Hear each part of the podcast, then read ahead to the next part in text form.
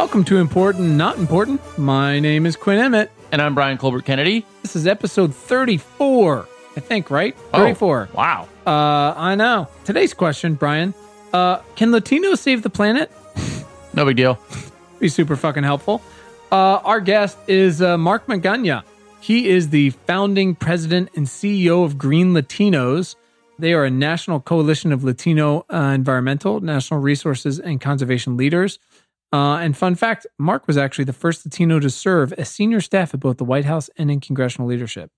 Pretty badass. Yeah. What do you have going for your for yourself?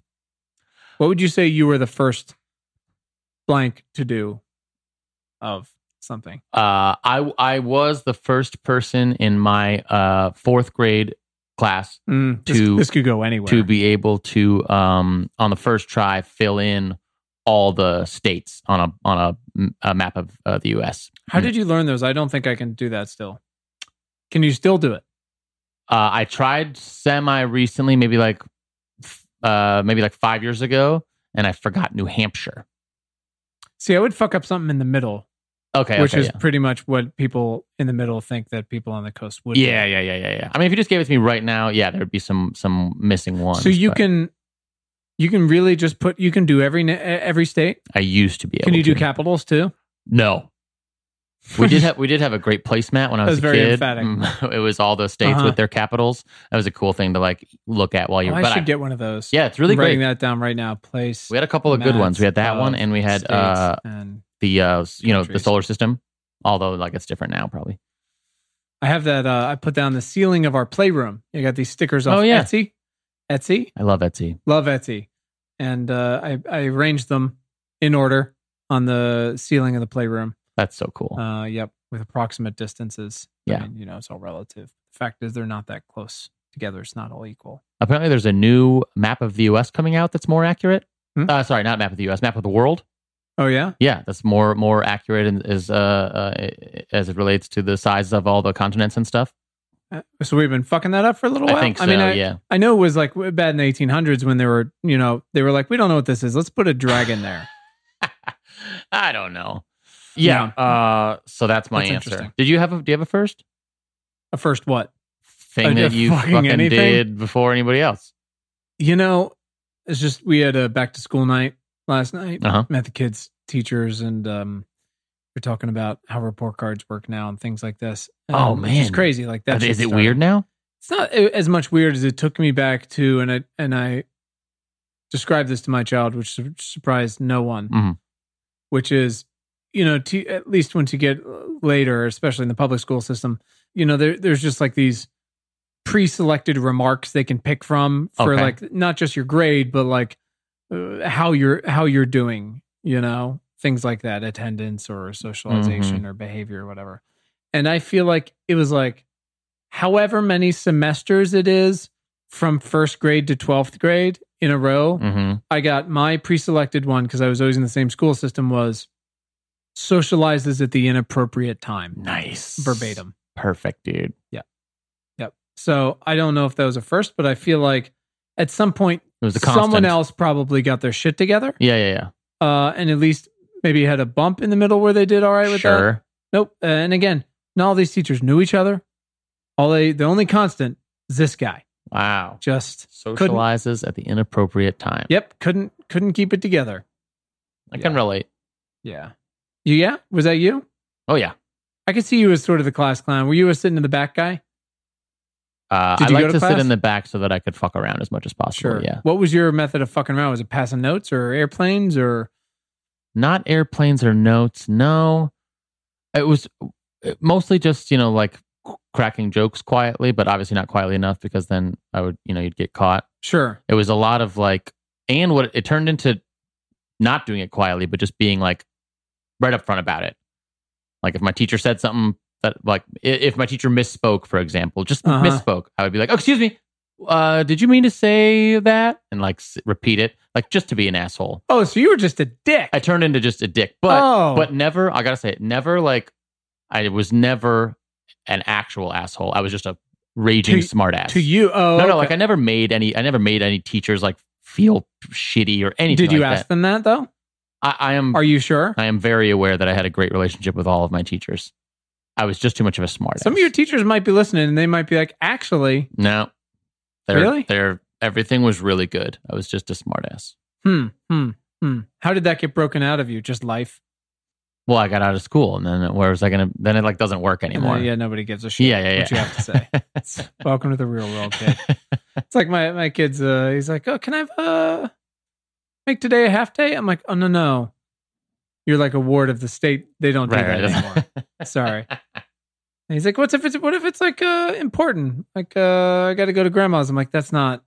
That's not. You're no. important and actual important are not. Yeah, no, they're very different things. they're very different things. Sorry, champ. Uh, still hot as hell here. Wildfire, uh, wildfire is just torching California. Ugh. Did you hear that? Uh, the here's the thing, though, is that the conditions of climate change have made them worse and more violent and more Right. Spreadable. They're st- they're oftentimes still started, they're started by, by humans. humans. Absolutely. One of them was literally a tire dragging on the road, oh, and they said uh, the other one was a guy. This is as far as I could get. Was started with a man with a hammer, and I was like, well, that could be it. what? That could be anything. And it started the Mendocino complex fire, which is the biggest The fire biggest. of Right. all time, still going. but- wow. quote unquote, I gotta get a little further on that. If anyone has any more information, started with a gentleman with a hammer. A spark, I, I'm not unclear. But the point is, everything is dry as fuck. The wind is blowing, Right. and the fire season never ends. So, um, Ugh. yeah, it's good times. It's good times. Not good. Um, and yet you still keep picking hot coffee. Can't stop. Can't stop. Won't stop. Are you not a cold brew gentleman? Not really. I like that weirdo chocolate shake mushroom thing you get me. That is delicious. You'd better fucking like it. I love it, yeah. but I can't. You know, I don't know. It's a, I want to like slowly drink. I think that's it. I want to slowly And yet, halfway through our and enjoy my podcast, you've coffee. realized you'd made an enormous mistake. oh, every time. Yeah. So so hot. Not the coffee, but my body Yeah. temperature. Plus, I'm all right. I feel like I run hot. Sure. But you don't want to like what? What do you? What do you like? Calmly and like s- slowly sip on that's cold. Nothing. Cold shit you fucking chug. Oh yeah, I guess. And if I All right. chug a bunch no, of I guess cold so, brew, so for you, it's more about the ritual. I'm just yes, saying that much more there, about the ritual. there should be a um, there there needs to be a breaking point. I mean, you drinking your coffee for the caffeine or for the ritual? Do you need the caffeine? If I don't have coffee, Are you like my brothers I'll- and my wife? I'll- They're non-functional humans. I'll start to have a. I'll start to get a little headache. Okay, oh well, that's not bad. I feel like half the people listening to this are like, "You're fucking lucky that that's all you got." Oh, what happens to other people? Just non-functional, can't get out of bed. Well, no, that's not. That's not me. Okay, yeah. Oh, I just like impressive. the taste it and the ritual more than anything, Okay, and that hot, hot heat. just making mistakes left and right. welcome, welcome back, folks. All right, let's go talk to Mark. Let's go talk to Mark Magana. Okay. Our guest today is Mark Mangana. And together we're going to ask how will uh, Latinos save the planet? Mark, welcome. Well, thank you. Thank you for hosting me. For sure. We are very happy to have you, Mark. Uh, let's get it going uh, very easily here. Just tell us who you are and uh, and what you do. Excellent. Uh, my name is Mark Magana. I am the founding president and CEO of Green Latinos. We are a national network of Latino environmental and conservation advocates. We bring together Latinos from across the country, from the di- different sectors in the environmental movement, from the Latinos who work at big green groups, Latinos who work in local environmental justice, Latinos in the government sector, uh, Latinos in the renewable energy corporate sector, uh, to come together to work to work with each other on behalf of our communities and also behalf of each other professionally.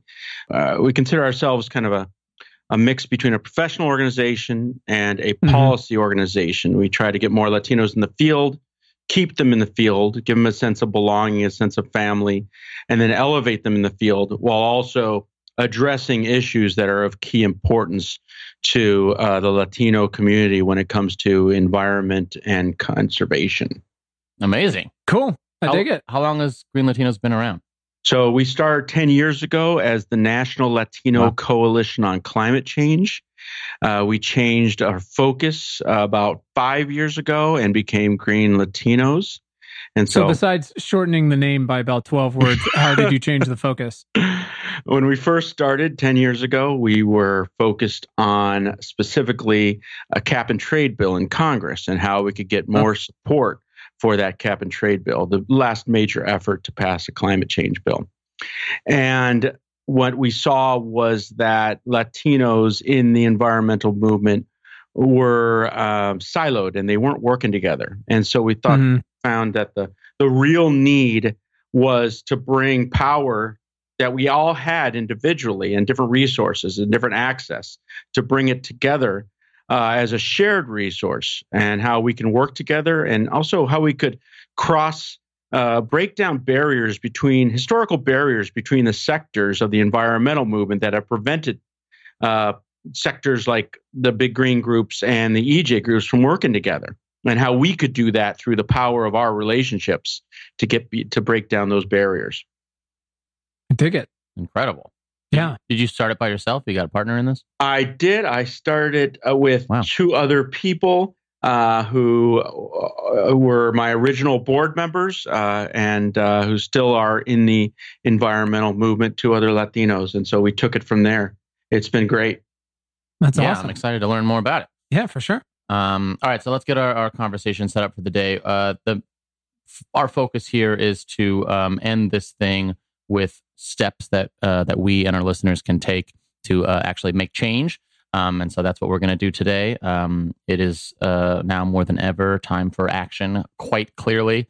uh, so uh, let's uh, let's let's get into that. We want to know why why uh, why what is happening is happening, how we can fix it, uh, and and we want you know actionable actionable steps out of this thing. So so we can make some make some changes. No futzing around, Mark. Yeah, we don't want to futz around.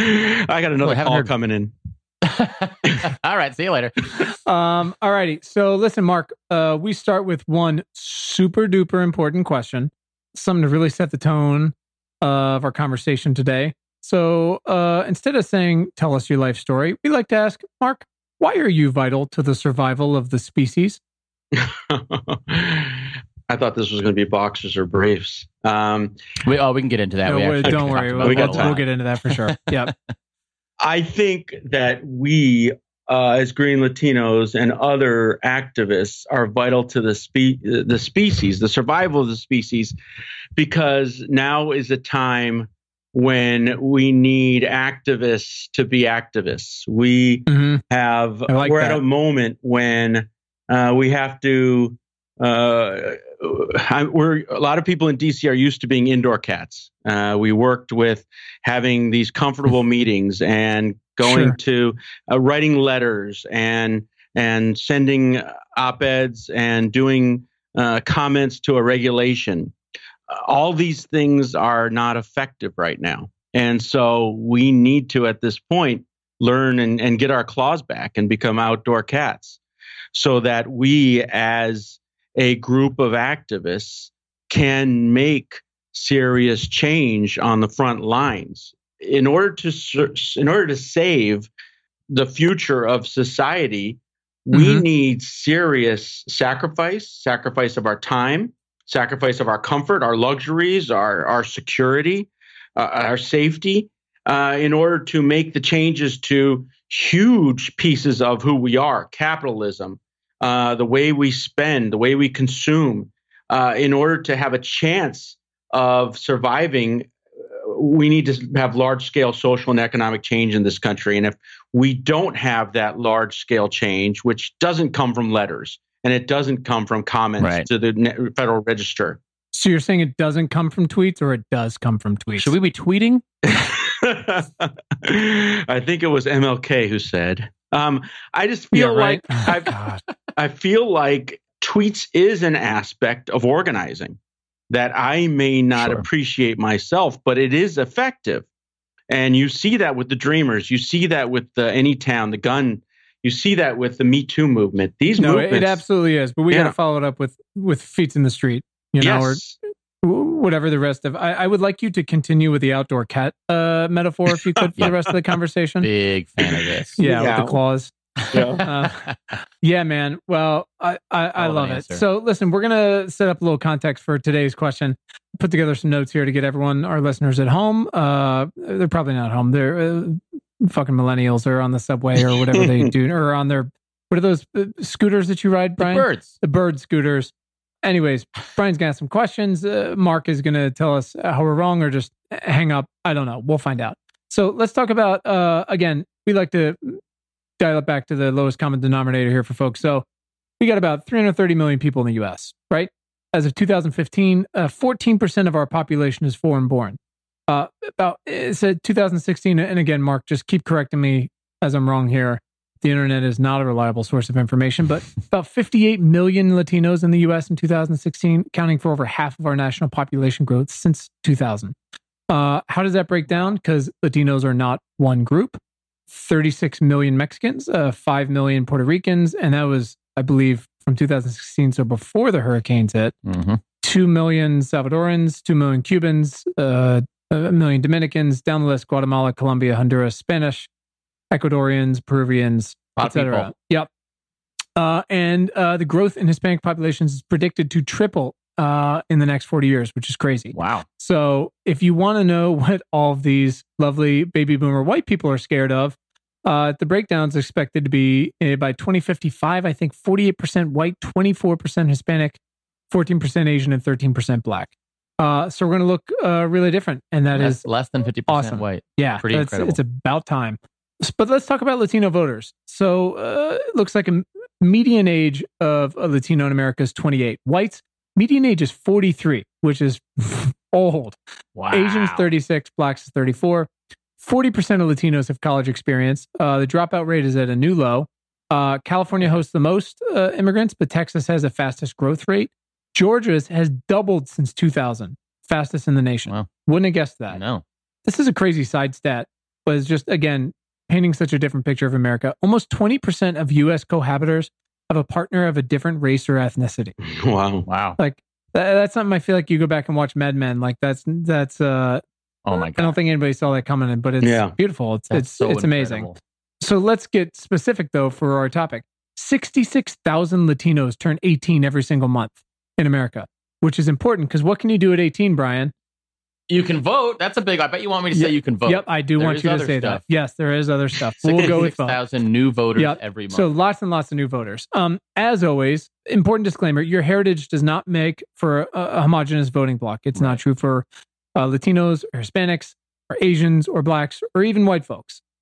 Uh, For for example, uh, I and I think Brian uh, believe major policy decisions regarding the future of our planet should uh, depend on empirical science. And someone like, oh, I don't know, Paul Ryan, uh, who's also white uh, and lifts weights, uh, is a spineless piece of shit who would sell it to a sorcerer at the drop of a hat. But anyways, uh, Latinos will swing key races in 2018. Uh, that's no doubt. You know, we look at Arizona. Clinton lost there by 91,000 votes. 600,000 eligible Latinos didn't even cast a ballot. And now we've got David Garcia running for governor. Uh, he's a vet and a teacher and a father with kids in public schools. He's a fourth generation American, but just because he didn't come over yesterday doesn't mean he hasn't forgotten his roots. So hopefully that and better outreach efforts uh, can get those folks out. Texas, Trump won Texas by 800,000 votes. Three million Latinos didn't vote. Just Uh, in Texas? Yep. So fuck Ted Cruz. Oh, Um, but we have to get these folks uh, out to vote, whatever the that the catalyst is. I mean, hopefully, uh, conservation of clean energy is on that list because Yeah. Um, the other thing is, is not just coming out to vote. There's some evil working against them. A lot of folks are trying to take their vote away. The GOP, the Republican Party, whatever, whatever it means in 2018, is a is devolved into a feverish band of racists and science Yeah. skeptics and a lot of liars, and they have a lot to be scared of. Uh, Trump has very good odds of winning again, uh, which is terrifying. Though the past couple days has been fascinating, but his approval ratings are high, which is insane. Anyways, they're doing all those things because of folks we just talked about. Right. Country's changing. Uh, I I firmly believe it's changing for the better. Diverse perspectives, viewpoints, uh, candidates, leaders. Uh, every everybody wins. But uh, something I was reading today says seventy percent of Latinos said that no conservation organization has ever reached out to them. This fact that forty percent of Latinos live with live within thirty miles of a power plant, which is crazy to me. Um, so what I want to get into today is I want to hear all about Latino interest in clean energy and science and climate and conservation, and uh, on the positive side, becoming robots and and us not living on Venus uh, 2.0. And so I'm sure Mark has plenty to add, and will tell me all the ways those things were just wrong and why they don't matter, and that is awesome. So, Mark, uh, let's get to it, man. How yeah. exactly will Latino Save the Planet. So, so we talked a little bit about what prompted the organization of of uh, Green Latinos. Was there a particular moment? You know, what came first? Was it that there was enough support, uh, or is it the, the Latino background of of of, minding uh, the planet? Was there some sort of crucible moment? Tell, what got you what got you guys on this path and has continued the momentum? So when I first started, I started as a uh, consultant. I got hired to do the work. And the more I got to know about it, the more I read about it, the more I reached the holy shit moment of that uh, the degradation of our planet, uh, the effects on animals, species, our homes, our health, uh, A to Z, migration, eco genocide. These things are mm-hmm. massive and they're tumbling towards us faster and faster at blinding speed and it really shook me to my core. But what really turned me was that uh, five and a half years ago, I had my first child, and the same month, uh, my mom passed from leukemia, most closely associated from industrial pollutants.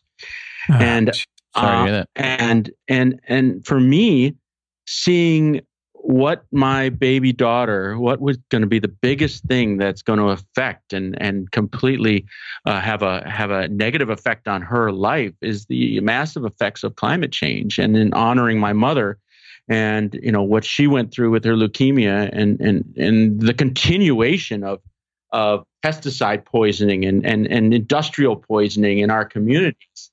All of that said to me, I, I this isn't a consulting gig anymore this sure. isn't a, a job. bigger. This is what I'm going to do full time. And this is what I'm going to dedicate my life to. And that was my aha moment. And it was something that had been inside of me because you know, Latinos are, are what I like to call cultural conservationists. Yeah, and can you talk a little bit about that again in the sense of dialing it back? You know, just assume you're talking a bunch of white people here we are, we are pretty diverse. We're in like 85 countries, and and I'm sure we have plenty of Latino listeners. But you know, I want everybody to be on the same page here. Yeah, absolutely. So the concept I have uh, is that when you're growing up as Latino, and many cultures will say, "Ah, yeah, that fits me as well." Uh, you have a respect for the the the conservation, repurposing, reusing that comes from your tias and your abuela. Uh, and and you know it comes from you learn environmentalism essentially from the back of a chancla, which is a slipper. You learn to turn off the lights because you're going to get smacked across the head if you don't. Right. You learn not to use that happened to me. yeah, too many times. You learn not to waste food. You learn to you know put a sweater on instead of put the heat on. You learn to wash out a Ziploc bag, to that that a butter container in the fridge never has butter in it. That you know you eat every part of the animal, you repurpose and reuse uh, what you have, and it's not because you are a signed on the dotted line environmentalist for a big environmental org or you know that you're a funder or that you are it's because of your culture, what you've been taught. It's an assumed position. And whether or not I can afford a whole nother bag of Ziploc bags, I'm still going to wash out my Ziploc bag and put it upside down to dry it. I'm sure. still going to reuse a piece of tinfoil and flatten it out for the next time. And these things come from our culture. And, and what we did a survey that asked people, Latino voters, are you someone who considers themselves a steward of the environment? 70, mm-hmm. 70 plus percent yes. The very next hmm. question was Would you call yourself an environmentalist? Low teens.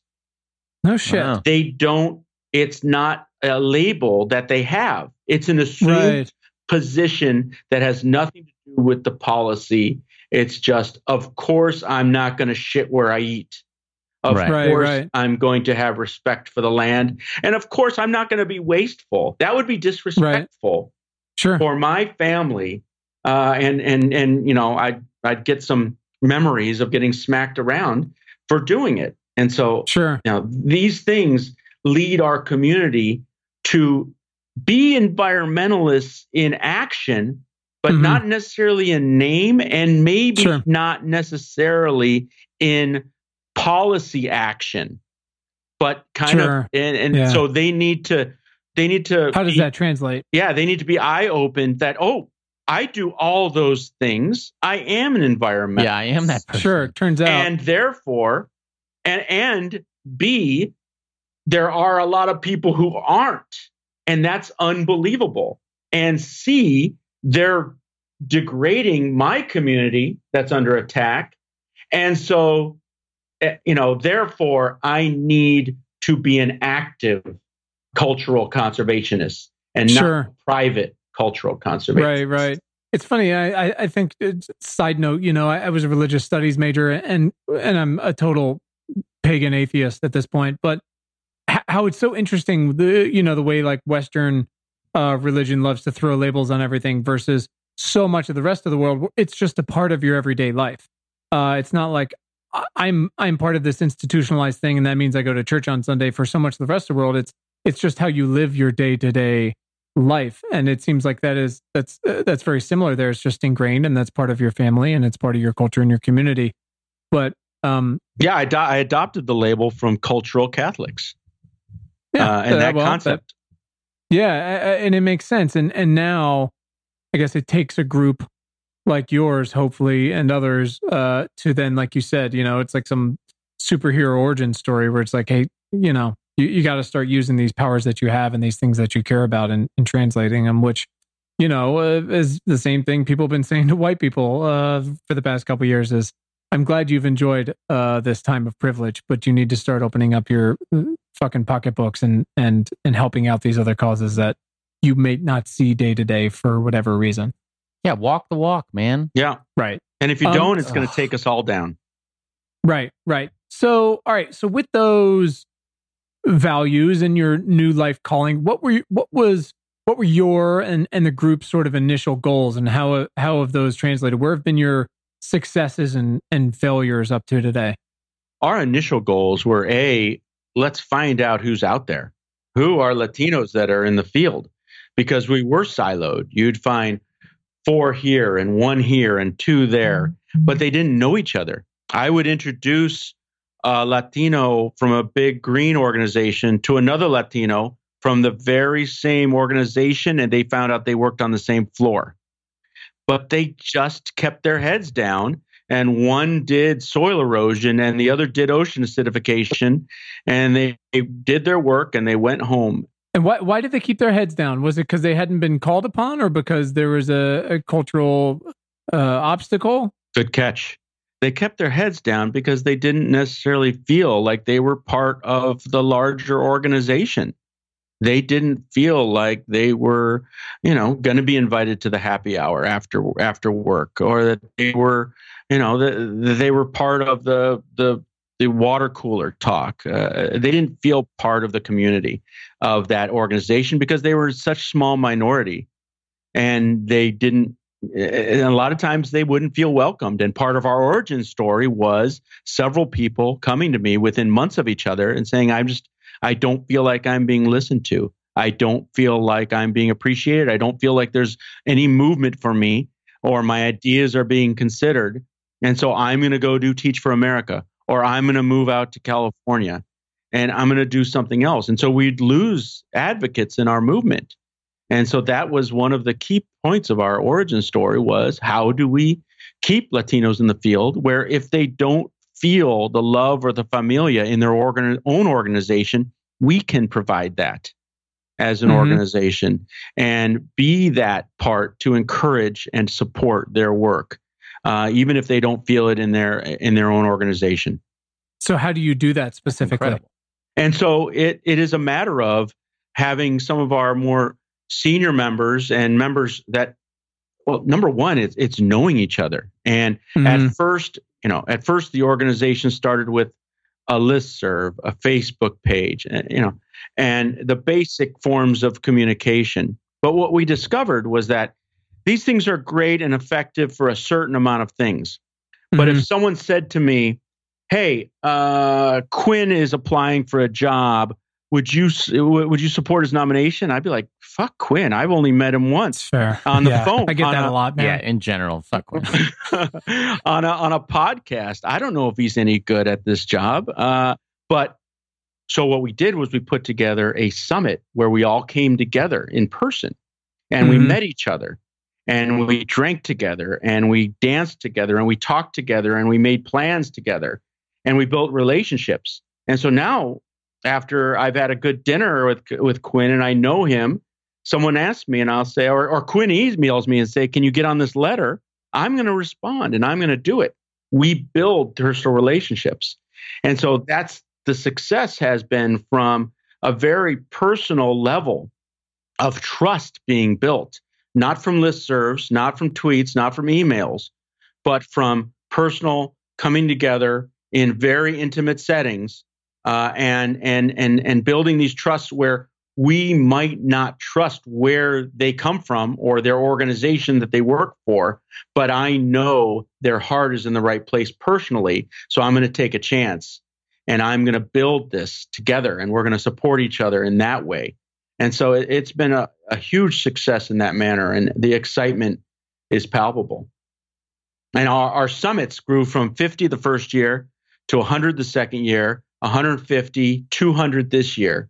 And so, you know, we get more and more and more.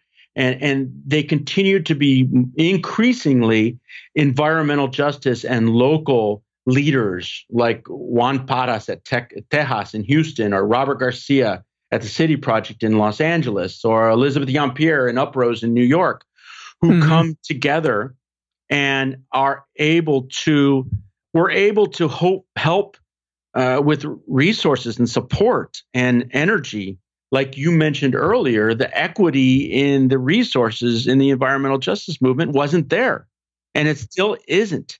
But we we are we're slowly making inroads on those types of things, and it, it's exciting. What are we? Uh, uh, uh, the general public, I mean, uh, what are we wrong wrong about, or or need to be filled in on. Because there seems to be seems to be two sides of the coin. Uh, there's the white people who are really terrified of the incoming revolution and the people that are excited about it. But i feel like we've both uh, besides sort of raw statistics uh, I, am sure i'm 100% sure we're all making plenty of assumptions that are that are incorrect or misleading.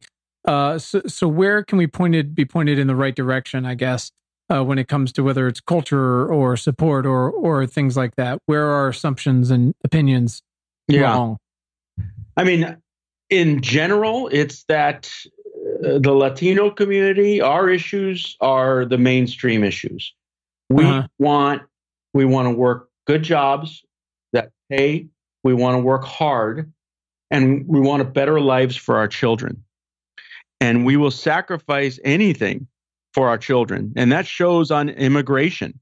I mean, they they stop and separate families on the border accusing these parents of abusing their children when they're willing to sacrifice everything to see that their children have a better life.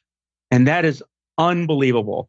And we're we're all we all feel that way. We will do anything for our children. And so uh, this is a community that is very traditional, that's very family oriented, that's very patriotic that uh, loves the opportunity that they have, that loves freedoms, and and and really does work themselves to the bone and is loyal, and and and wants the best for their communities and will defend their communities, and wants the best for their children. And these things uh, make for uh, make for beautiful citizens, make for beautiful community members, and uh, we're in this together. And so we need to see it that way instead of being uh, people that separate each other and try to divide each other. It's it's evil.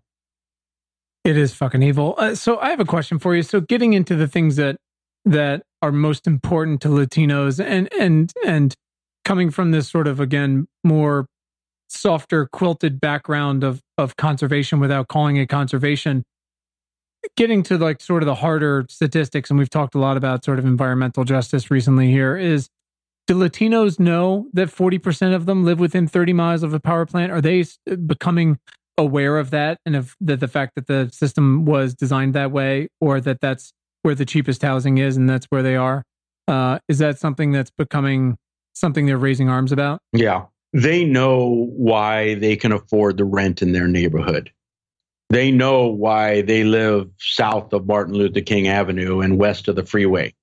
They know that that it's important for them to stand up and defend their communities. Latino it's it's very interesting to note to put this in context.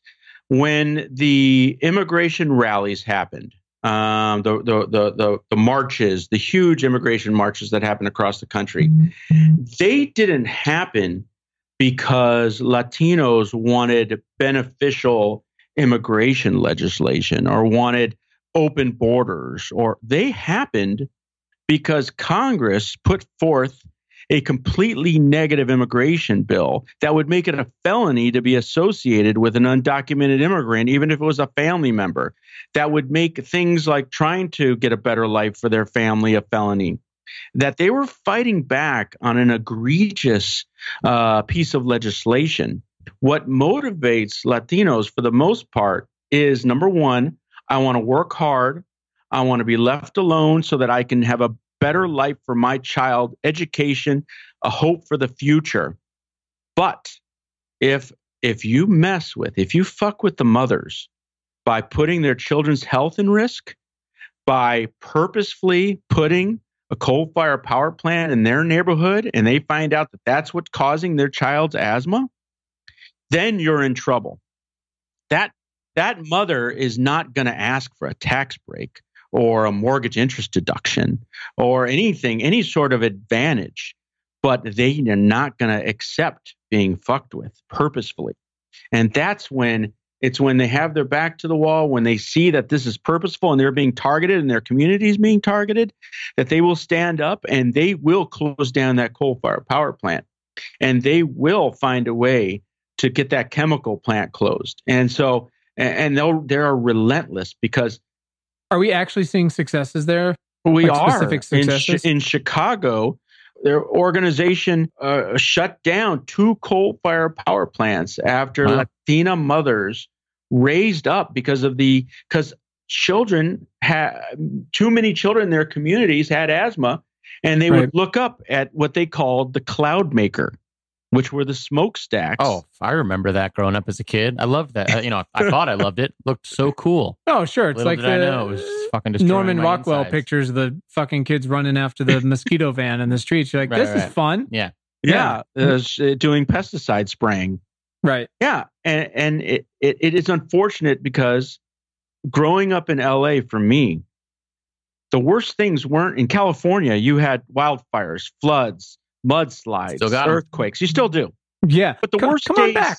the worst days for a child in the 80s and 70s were the days when their air quality was too low and you weren't allowed to go outside and play.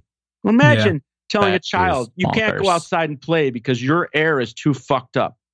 Right. That's, God, that's that- wild. and that just became the new normal for us. There was nothing weird about it. And then the days when we would could go out and play, three, two or three of the kids would have to carry their inhaler with them, and we'd have to take Ugh. timeouts from playing so that these children could breathe again by taking emergency inhalers.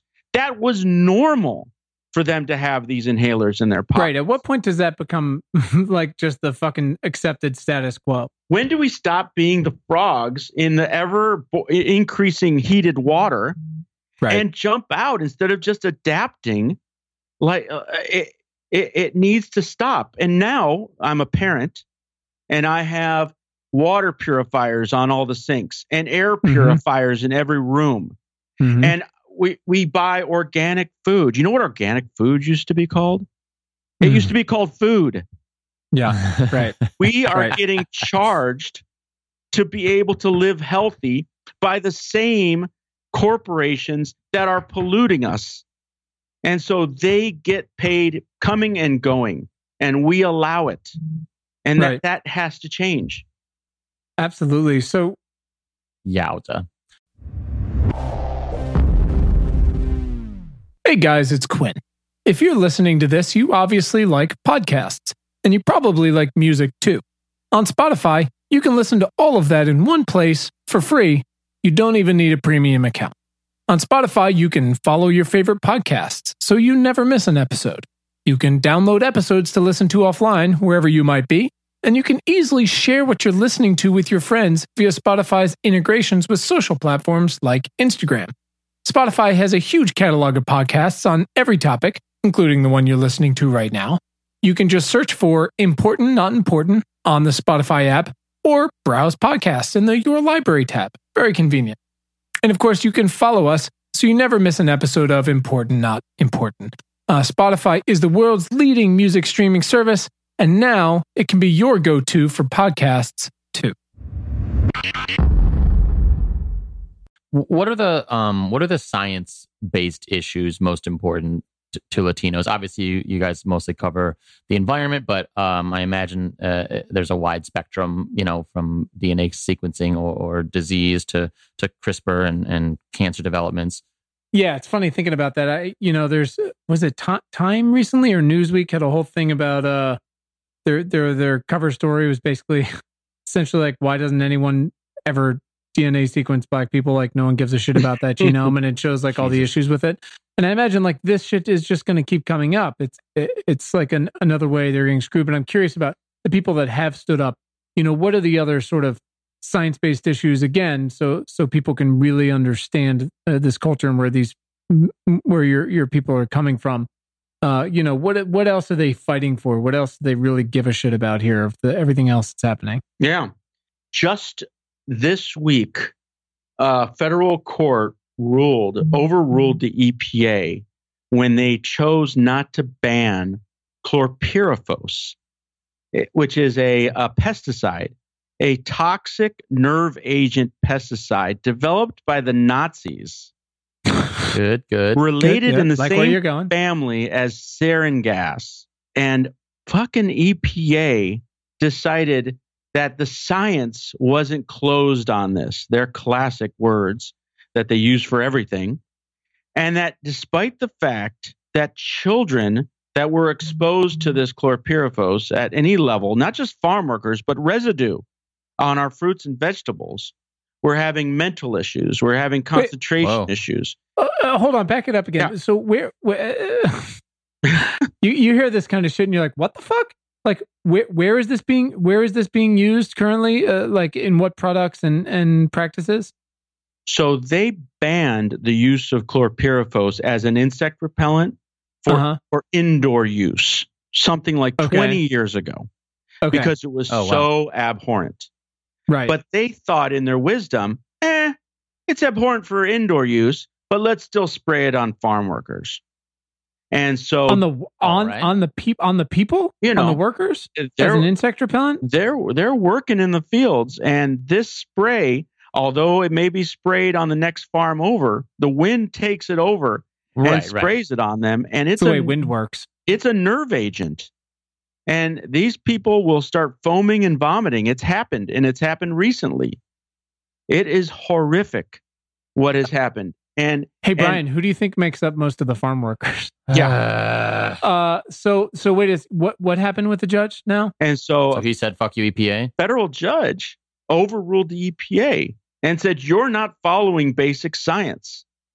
This is a threat to children, to farm workers, and you have to ban it, and you've got 60 days to do it. And Was so that re- was that recently? Is that was a week ago. a week ago. And so uh, they haven't decided whether they're going to, you know, whether they're going to try to take it up to the Supremes or fight it. Uh, Which it- is just fucking incredible to me because like at some point, and and we always say what they're going to do with this. Somewhere there there's a sequence of people who are going to either decide or be told to decide like you have to fight this thing. And like how the fuck do you go home to your children or even just I don't know as a general human being and go, Yeah. "You know what? I Look think at yourself in the mirror. I still want this to happen. I think we should still nerve gas the people who are making me my yellow peaches. Like, what the like? Where is the fucking schism? I I just don't get it. Uh, I I I do truly miss the days of like uh intelligent conservatives like uh, i'm happy to do, uh, disagree on plenty of stuff and have an intelligent conversation right. about things it's it's great it's important for the process it can't always be super left or super right as much as i've like gone full hippie at this point but uh, but it's insane like there's been a schism in morality now that i just i genuinely like don't fucking get yeah like there should be no conversation when people are foaming at the mouth it's one thing right yep. right what's the uh, what's the threshold oh foaming at the mouth yes got it is he foaming at the mouth? We should probably not do that. Uh, yeah. You know, peaches peaches are great, but give it a give it a fucking rest. Yeah, you know? we can use something it's, else. there has wow. there has to be something else. Uh, I don't. I mean, it's just it's insane to me. It's it's besides the, the of course the ridiculousness of the fact that these people are at the EPA. It's not some right right uh, some other group, but it's just like who is this person? I just you just want to sit them down and be like, tell me where this is coming from like who hit you yeah and that's a that's a case where science came to our rescue they've studied this nerve agent for years and there was nothing that could that the scientists really could uh, uh, otherwise say that could defend the use of chlorpyrifos and so but yeah even again like it's like you don't even need you don't study for 20 years foam into the mouth check that one's out right right yep nope sorry fuckhead not going to use that one anymore figure another one out i mean yeah. But it's when it's when uh. it's when the lobbyist for Dow Chemical becomes more important than your child that we're sure. a little bit yeah, up. Oh well, uh, yeah. I mean, we could go on about bit. the the fucking money stuff uh, forever. Yeah. Yes, uh, it's it is a nightmare. Um, all right. So listen, it is lazy and it is pretty fucking racist to think just because Hispanics are running for office or that they care about the environment that Latinos will turn out to vote uh, and vote in the direction that one of us would prefer them to. What else can we do to encourage positive turnout and participation? More importantly, I guess, leading up to actual turnout, participation in the process along the way. I mean, you know, Latinos are very community oriented. They're very, so when they hear from peers that it's cool to vote, that it's important to vote, that I'm going to vote, that I did vote, that I registered, you should register, that this is information that's coming from their trusted peers, that's coming from the uh, powerful comadres in the community, the priest, the soccer coach, uh, that the community leaders themselves are the ones sending the message out. Mm-hmm. Then, and also in this day and age, that the celebrities, the athletes, right, that they follow, are saying. Do you guys work with a lot of those uh, more the faces and names? Do, is there an outreach there to try to give those people a, a podium? Uh, there is an outreach to do that. Um, I couldn't I couldn't say we've been very successful in being able to do that, but it is something that is important, and and uh, I want to make sure that we do that more and more as we increase our social media usage. I am uh, I am of a certain age where I did not grow up with social media and of a certain age where Twitter is not your natural instinct. and so uh, I do believe that uh, it is vital to be able to reach people with the influencers that influence them. And that is community influencers, and that is, it could be celebrity influencers, social media influencers, but they need to hear that A, it's the cool thing to do, B, it's important to do and that every vote is important, and that C, that it will have an effect on their community. And if they don't do it, they're fucked. Mm-hmm. And here's why. Are there a good amount of uh, younger people, I guess, in, in your in the Green Latinos part of the organization? Yeah. How does how do your demographics skew? You know, the it it it is. I am hard pressed to find a young Latino, millennial, or younger that doesn't say they're an environmentalist. So it's mm-hmm. amazing. Right. Uh, oh, that's great. Above that generation, you get a lot of blank stares and a lot of, uh-huh. you know, yeah. But you know, but but it is it is almost universal. Uh, and and and and I'm talking lifestyle wise, riding bikes, vegetarianism, veganism, you know, up and down, water conservation, carrying water bottles. And it's not just the Latino community, but I'm most more focused on that. where these young kids are living what they're, you know, not completely. You still have consumerism, and and, and but they're really breaking down the boundaries of what we had, the assumptions we had growing up. Capitalism is right.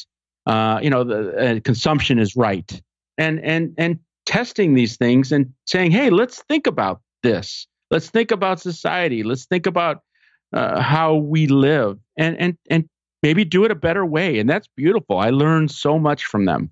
I love it. Uh, Me too. Um, so, uh, are Latinos going to turn out to vote on November 6th? How have things changed in the past 22 months? I expected uh, in the in the first election for uh, Latinos to come out heavily. Unfortunately, the Clinton campaign did not uh, excite them and give them something to vote for. Voting against an unknown commodity that was fun to watch, uh, like a WWF wrestler, uh, was not enough of an incentive. But now there is a track record, there is words, there is deeds, there is family members suffering that I have got to believe that Latinos will stand up when their back is to the wall and take the time to register, take the time to vote. And and like you said, 66,000 Latinos are turning 18 every month. And those kids are going to be in it. And they're going to tell their friends to be in it. And that Tuesday in November, it's going to be, you know, hey, did you vote? I voted. Hey, I got my sticker and here's a photo of it. And right. And, and I want to live in that world yeah. where that happens. And I want to be there when that happens.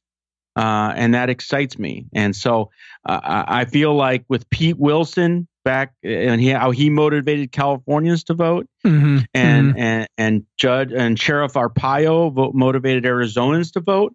Trump is going to motivate Latinos to vote and others, not just Latinos. This is going to be a tidal wave say it with me, Brian and Quinn. It's going to be a tidal wave. Oh, yeah, I fucking hope so. you know, it's there was all you know in 2016 there were all the. I remember there were pictures of of Latinos in line, and and everybody, you know, was making their jokes online. Oh, thank God the Latinos are going to save us. Turns out, uh, didn't go so well. Mm-hmm. Pictures of people in lines don't do it, and then you see these numbers of people that didn't turn out, and and those reasons do make a lot of sense. You know, uh, the Clinton campaign did a fucking terrible job of that of reaching out to those people and giving them specific re- reasons and, and appealing to their to their basic moralities and, and family values and conservation values. Um, and, and you just hope you hate to say it, but it's like you hope it's gotten bad enough and specific enough to these people in their communities right. that they are, you know, again, it's a midterm. Like a lot of people don't turn out in midterms always. You hope this is the biggest one ever. It's still going to be lower. I mean, U.S.'s voting turnout period is is atrocious, but you hope uh, you hate to be the party of no, but you hope there's something here for for people to build on and that they that they want to be part of to to turn back this this just wave of fucking evil. Um. So, all right, how how can we help with that? What are besides your group? Which groups are having the biggest impacts over the next few months? What which which groups are doing the best work? Where can we most specifically help? Whether it's helping to try to reach out to some of these influencers and things like that. Brian knows all those people. Yeah, I'm kidding. um, uh, like, how do we? How how can we get? Let's get specific here about m- mobilizing our people here. Yeah, and so I'll talk to I'll talk about other groups that aren't Green Latinos, and then hopefully you give me an opportunity to talk about our stuff. But uh, when it comes to getting out the vote for environmental and conservation advocates, the League of Conservation Voters is doing fantastic work. They're raising more money than they've ever raised for a midterm. Uh, it's record breaking the amount of money that they're raising. And they're and where are they applying that? They are applying it for pro environment, pro conservation candidates in these battleground races, and they're applying it against the dirty dozen environmental miscreants in the House and the Senate to take them out. Uh, it is time when you can't have a form of denial and expect that to become cheap. Where what's the cost? There is no cost to denial. I'll, I'll just I'll make up for it with the oil and gas industry. There's got to be a cost to denial, and and now uh, groups like LCV, and, and, then you have activist groups like 350 mm-hmm. and Greenpeace. Oh yeah, and mm-hmm. Sierra Club that are putting the boots on the ground. We've got the People's Climate March coming up on September 8th in San Francisco and, and across the country. Uh, go to peoplesclimate.org and sign up to go to a march on September 8th. You've got actions that are being taken at, at Green Latinos. We're at greenlatinos.org. And right now, we're fighting uh, in defense of the Clean Power Plan, which just had a, re- a repeal announcement this week. And uh, we're yeah. fighting oh, yes. against the Clean Cars rollback, which had re- repeal a couple weeks ago. Yeah, so so let's get into that. So how are you how are you guys spending your time and your funding uh, so we can send people there both now and over the next 3 months? Like what are what are your beachheads? Yeah, and so for us, we're really pushing uh, in one in a community that we work with in Los Angeles that's over by the port. Uh, there's an organization called the Moving Forward Network, and they're organizing communities that live in high traffic areas with mm-hmm. trucks. So all of LA. And diesel and freeways mm-hmm. and ports and, and goods movement areas to fight for electric vehicles. And there's a group called Chispa that where they are fighting for the VW uh, money that you know when VW cheated on their emissions uh, oh, standards. Yeah, yeah. States got all this money in that in that uh, and and they're fighting to have that money go to providing electric buses for school children, school school buses. Children shouldn't be riding in buses to school that are idling, uh, uh that are burning. Buses up. are always the grossest. Yes, that are burning up disgusting. diesel, yeah. and you're stuck in that bus. School buses should be electric, and they're fighting for that. And at the same time as they're doing this, the administration wants to roll back clean car standards when no one's asking for it. The industry isn't even asking. Yeah, even the industry is against it. They, they asked for they they they did ask for like his first month in office, and now they're like, oh no no no, we fucked that up. we this is not at all yeah. what we were talking about. Yeah, just give us. I mean, of course, they're still just fucking knocking out trucks left and right. Uh, all Americans buy is SUVs, but anyways. And so uh, we are. I mean, I, earlier I had chastised the old form of organizing, but I have to say that that form eh, when you do when you complement it with uh, feet on the ground and the letters and the response to and comments to regulations and you put all these things together we can turn around decisions of this administration and we have. You know the eh, these things they had a, a dirty truck standard that they put out and and they had to turn that around or an effort to sell public lands that they had to turn around and so these things are happening. And so we're we're trying to organize the Latino community to push back on these announcements um, through social media. We have um, we have guides of social media guides. We have comment signs. We have uh, buttons where they can call, uh, and when the operator answers, they give them their zip code and maybe their address if needed, and they'll hook them up with their member of Congress with a script saying, you know, you have to fight for the clean power plan or against the clean cars rollback or against pesticides. Uh, the issue that they find addresses them and their community that motivates them. And then they speak to their friends, they speak to their family, they speak to their community, and they belong to local organizations. This education that's happening to them and it's happening in their own backyards, that is what is making the change and it, and it's happening, and and it's gradual, but it's happening. Are some of these uh, newfangled tools uh, like townhallproject.org oh, or right, fivecalls.org are those getting into the Latino community? It's not that they aren't, it's that some of the organizations that can afford to use those or have access to those aren't reaching successfully into the Latino mm-hmm. community. And, and, and, it may be hmm. some, for some of it, it's just lack of culturally relevant messaging. They may sure. take, uh, and that goes beyond just taking English language messaging and translating it.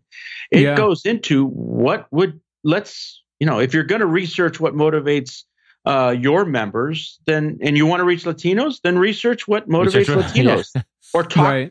or you know do uh, do an analysis talk to some latinos and say does this messaging work on you and and if you don't address them in a culturally relevant way it doesn't matter what tools you have they're not going to hit that button Right. but if you do I feel like I want to I want to hook you up with the fivecalls.org people. They they've done such a great job of you know start off as this website tool and now it's a it's an app on your phone and um and it's just exploded. It's great. It, it couldn't e- they've made it easier. it couldn't be easier to use, but you know, basically it has a list of the timely shit that's going on. You pick the issue, you click on it, it shows you by your location who your representatives. You click the button, there's a script, and you click uh, they picked up and I talked to them, or it was busy, or I left a message. And then it tabulates the whole thing. Uh, and you just read the thing and he plugs in the names. I mean, it's it's so easy, but I would love to see and and maybe they they do have a, a a translated version of that, but I doubt it because it's a lot of work and they're bootstrap. Um, I would love to see some sort of integration there of something that's specifically focused towards those communities. Uh, that maybe takes out some of the extraneous stuff. Not that anything is extraneous these days, but that's the problem. Is everyone feels like they're fighting on 500 fucking oh fronts. yes Um, but I would love to see something a little more specific, and if someone can go can handle that translation to see th- that power, because because you can make an impact in the time that we have left, whatever sixty over whatever fucking days, to to get into those communities and get those people fired up and calling absolutely um, and interested in what's going on. So that's that's interesting, and maybe the, even some of those Pod Save America people too as well. They just launched a whole new thing called uh, Vote Save America Oh yeah, uh, which which is all about uh, it's making sure you're registered and then checking it four fucking times because people keep staking your vote away. Mhm. Um, but then it, the next thing it does is point you towards specific things in your area where you can make a difference now. Because the, the fivecalls.org it- dot .org is great, but that's talking to your existing representatives. Something like Vote Save America is a little more focused on phone banking, things like that for for the people who are running for office now, and that's obviously the thing that's going to make such a big difference coming soon. So and anyways, make and, should- and make some of those five calls uh, calls where you're talking to your peers you know Yeah. it's not just Yeah, talking to your yeah. elected talk to your peers and make that election app one where on election day you have automatic five preset uh, texts that go to your five friends that you already had set that said hey did you vote yet and that goes out automatically to 10 Right, of just a little reminder. It literally just says, one you know, that's what they always say is take take your best friend or take your most popular friend That's what voting I was with just you. thinking too. Yeah, Yeah. Um, that wouldn't be either of us, Brian, but the, the point remains. Um, not everybody can be popular. so, all right. So, do you guys take uh do you guys take donations? You guys Uh, like money? Yeah. Do you like money? Like, uh, where is where is the dollar going when when we when we give to Green Latinos? Uh, it, it you go to greenlatinos.org and there's a giant give button. It should be the entire front page. If it's not, I'm going to make Right. it that way. Right. And you hit that, and then you take your retirement account and you just put in a couple numbers, Check. and bingo, we're we're we're we're, we're going and and cooking with Done. grease. Awesome. Awesome, awesome. Yeah. All right. Well, we will. Uh, all that's going to go in the show notes, and and yeah, this is the part where people actually are able to to do things with it. We love Right. philosophy and talking about uh the why of things, but you know, getting into the what if and the how is, is always uh that's the point these days.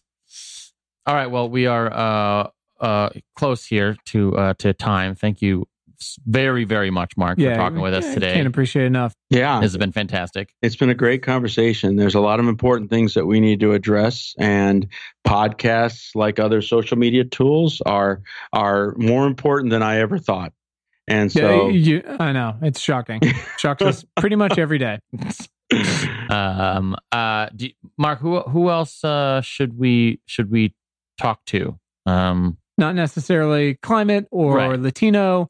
Could be anything. You know, again, I think you get the gist. We we like to ask one big question a week or talk about one big topic from space to cancer to antibiotics to to devoting to uh, robots. you know the the existentialish existentialist stuff that is affecting people now or in the next 20 years and uh, there we found a you know a great consortium of folks that are kicking ass on the ground that people don't really know about so um if you have any recommendations now or later we would we would love uh to take those from you all right. Well, let, me think about it, and uh, I've Yeah, got your sure. emails, and I'll send you some uh, some good ideas. Uh, you guys are covering some very interesting topics, and you do it smartly and with a sense of humor, which is which is vital if you want people to listen. you got to be funny, and and you got to reach their some reach them emotionally, and so that's uh, that's important. So thank you for doing that. trying. Brian used to be able to cry on demand, but all the surgery made that go away. I can't move. I can't move my cheeks anymore. but you look good. Uh, yeah, it's all that matters. We're keeping him young, Mark. yep. Um, all right, Mark. Uh, we like to wrap up our episodes uh, with a lightning round of questions. Ish. Yep. Lightning round. Uh, Mark, when was the first time in your life when you realized you had the power of change or the power to do something meaningful? We should have a lightning bolt sound right now. Bang. I think when I think growing up for me, uh, I was moved in musical theater. I was a theater. I went to a theater high school, Oh, cool. and I Nice. had the ability to move an audience uh, by words or song, and I thought, and by my voice, and I thought. This is uh, this is something that I am going to use, and it wasn't through musical theater; it was through politics to be Mhm. able to move people with my voice and my words, and that uh, was an early form of power for me. So you're saying you're a singer, Do Mark? you still sing? I was the only musical theater person in history that really was not recommended to sing. They just they were they were just like no. Yeah, why don't you hum? Let's Yeah, lower you- mic three. right. I get the mic's not working today again. Sorry, Mark. Weird. Sorry. That's so weird. We had a yodeler on the podcast, didn't we? We did have a yodeler. Yeah, So yeah. If you Had want be- to, you can sing a few. Uh, uh, what, what what do you call? I I don't know how to talk about music. A few lines. A few. Uh, uh, this is going great for you, Brian. I'm gonna stop. yep. Okay. Don't sing. Yeah, we did have a yodeler. We, we're still round trying to question match number two. Um. All right.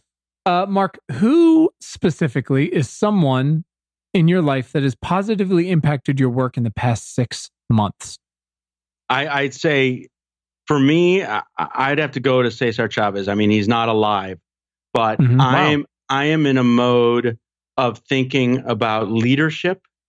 Uh, and I said this earlier, so pardon my repetition, but we are in a period of time where leaders were at a desk, uh, have been at a desk, writing letters, going to meetings at OMB, uh, listening to funders. The indoor cats. You're talking about the indoor the cats. indoor Mhm. cat period Mm, these fucking indoor and cats. leaders of movements are the ones that are out front taking the first baton uh, going on the hunger strike the longest going to jail uh, they're the ones on the ground putting themselves at risk. And cesar chavez lived what he preached. He he was out there out front. He didn't ask anyone to do anything that he wouldn't do. And we lack uh, and i'm not putting myself in anywhere near that category. When i say we lack that kind of leadership at this moment i'm including myself. But reading about him and learning about him and i was alive when he was alive makes me motivated to say we can have and be those leaders again and that are the first across the bridge that take the first baton uh, that make the giant social change that is uncomfortable. Because if we don't choose to put ourselves in a bit of discomfort now, we will have no choice but to be in discomfort later. And so we need to be the ones to say, I, I am, I am going to be the leader that puts ourselves out there. And, and people like Cesar Chavez and others uh, like MLK that I mentioned earlier were the leaders that did that. And so that motivates me. Do you ever think about running for office? if we changed campaign finance reform and I didn't have to be a glorified telemarketer raising $5,000 every day I'm in elective office, I would consider doing it. But in this current stage, I am not going to do that. I think that's a pretty fair answer. Yeah. it's uh, it's it's pretty ugly out there. Jeez. Hey, Mark, uh, I appreciate all the positivity and enthusiasm and successes, but what do you do when you really get overwhelmed by all this bullshit? Specifically, what do you do? Everybody's talking about self care. Everybody, some some of our guests go walk in the woods. Some of them take a nap. Some of them play with their kids. Some of them, you know, Netflix. Uh, wh- how do you take care of yourself? I take a nap in the woods with my kids. That's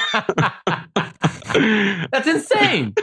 what a coincidence. Yeah. Um, uh, I, I love watching soccer. Um, inter- nice. Who's in- your squad? inter- uh, Barcelona is my number one squad. DC United Easy. is my local squad, and I, I love uh, traveling, spending time with my kids, going out, uh, riding bikes, going out in the woods, uh, listening to music, going to see live music. These things really make life worthwhile, and and I and uh, you need to escape uh, because there is a lot that brings you down. But there is more that we can do together uh, that makes us optimistic. I like it. Is DC a good uh, music town? It used to be a great punk scene uh, in the in the late '80s, uh, and then it kind of died for a long time. And uh, uh, they had a kind of a, a, a hip hop junkyard band scene here, um, and then now it's coming back. There's about you know where there used to be like three music venues, now there's like thirty, and Yes. so Nice. it really is making an effort. But I, I wouldn't say that DC had been a good cultural or art scene on its own, but it's coming back slowly where we create our own stuff. And uh, That's a I'm that's a really big one it. for me too. When I need to like get centered or just go escape the music, especially live music. Oh yeah, yeah, That's the best. Brian, have you ever been to DC? This just occurred to me. Uh, I, I have, yeah, um, a few times, but just short trips. We, we're, we're gonna have to do a little trip. Yeah, It is. gr- I, I saw the. I Team saw trip. The, what do they call those flowers? The cherry blossoms. cherry blossoms. Yes. Saw the Yeah. cherry blossoms. I went to the the mall. Oh, good. I bet. That it? Yeah, it's been. Um, I had some really good food. Okay. All right. We'll talk more Uh, about We'll this. talk more about DC later. Uh, Mark, how do you consume the news? What do you? Where do you? Where do you read the, your news? Mostly, I sign up for political uh, and environmental rags that come in my email every morning, and so I I do. what do you like? uh, I get a mixture of Politico and Axios, and ABC has the Note and uh, others. And so I will digest those as quickly as I can. And then there's several that uh, do strictly environmental, you know, that, that have good environmental news, uh, ener- energy and environmental news, and uh, and I absorb those as well. But I like to be I less and less do I watch TV. It's too depressing. The news on TV. Yeah, it's dark out there. It's dark, and I haven't. I'm not good enough on Twitter to be able to really uh, figure out how to be selective enough to not waste a million hours trying to get one nugget of news. Uh, I wish I was because people who are good at it know first. Yeah, it's getting harder. Yeah. Uh, it's getting harder. All right, Brian, ask your favorite question. Oh, this, this is a good one. Mark, if you could Amazon Prime one book to Donald Trump, what would that book be? It would be probably Naomi Klein. No is not enough. She's incredible. Got it. it's how we can uh, go beyond just using our words. Like like I've said, you can't just be anti something. You have to physically be uh, someone who is on the ground being against something and using their time and their effort. And so, you know, no is not enough in this scenario. We we need to push back more physically and more aggressively. Love that. Love it. But I wish you read. Uh, it's a, that's a different question. We don't ask that one. Yeah. Yeah. Somebody will read it to him. Yep. All right, Brian, take us home. Where can where can we all follow you online, Mark? Uh, let's guys. see. Green Latinos is our handle. Hopefully, you're not the one handling that because you just described your Twitter I'm absolutely not. Ours. Uh, Okay, we great have news. we have a team of 20 millennials locked in a closet that are working on Oh, that great. daily. Perfect. Perfect, and perfect. uh, let's see, Facebook. We've got a couple Green Latinos public uh, sites, and I believe we may have. I no, we have an Instagram. Uh, and maybe have a Snapchat, and they're all just Wow. top notch. Uh, we're getting better. We're getting better. your confidence is Yeah, yeah, yeah. overwhelming. uh, awesome. We'll put all that stuff in the show notes. Um, I've tried to get Brian to do us a Snapchat. I don't know I will what not. that entails, but Me neither. yeah, we need I'm a not millennial enough. we need a young person. Do you know Yeah. we're technically millennials? Great. I mean, just But like we're on like on the, the edge. We're like the the t- edge. very tired. Yeah. just tired. Yeah. Anyways, I think I think for me, Snapchat is very difficult because I like I'm I'm like Nixon. If I'm going to tape it, I'm going to save it. And it- with Snapchat, they just erase these things, and it just for me, it's like I just spent my time writing this beautiful Yeah. two go? sentence eloquent thing, and, and it's gone in five Gone. seconds. right? Yeah. it's- yeah. I don't get it. Ah. I don't get it. very upsetting. Yeah. All right. Well, listen, uh, Mark, we can't thank you enough, man. This has been awesome. Uh, and for all that you're doing out there, I wish you guys the best. And we're going to mobilize these humans as much as we can to back you guys and, and help out as much as we can over the next few months. And then after that, I mean, if things don't go well November 6th, there's no after that. But, you know, True. um, going forward, we thank you for all that you that you do out there and for making this your mission. Yeah. Well, thank you. Thanks, guys. Uh, keep doing what you're doing, and uh, let's hit the streets. Yeah, absolutely. Yes. All right. And we sing will. your heart out if you want to yeah, sing. get back Mark. to singing, Mark. If it, no, don't let people tell you you can't sing. All right, we'll talk to you soon. All right. Bye, guys. Thanks, Mark. Thank you, Bye. Mark. Take it easy. Cheers. Thanks to our incredible guest today, and thanks to all of you for tuning in. We hope this episode has made your commute or awesome workout or dishwashing or fucking dog walking late at night that much more pleasant. As a reminder, please subscribe to our free email newsletter at importantnotimportant.com. It is all the news most vital to our survival as a species. And you can follow us all over the internet. You can find us on Twitter at important not imp. Just So weird. Also on Facebook and Instagram at important not important. Pinterest and Tumblr, the same thing. So check us out, follow us, share us, like us. You know the deal. And please subscribe to our show wherever you listen to things like this. And if you're really fucking awesome, rate us on Apple Podcasts. Keep the lights on. Thanks. please. And you can find the show notes from today right in your little podcast player and at our website, importantnotimportant.com. Thanks to the very awesome Tim Blaine for our jam and music, to all of you for listening, and finally, most importantly, to our moms for making us. Have a great day. Thanks, guys.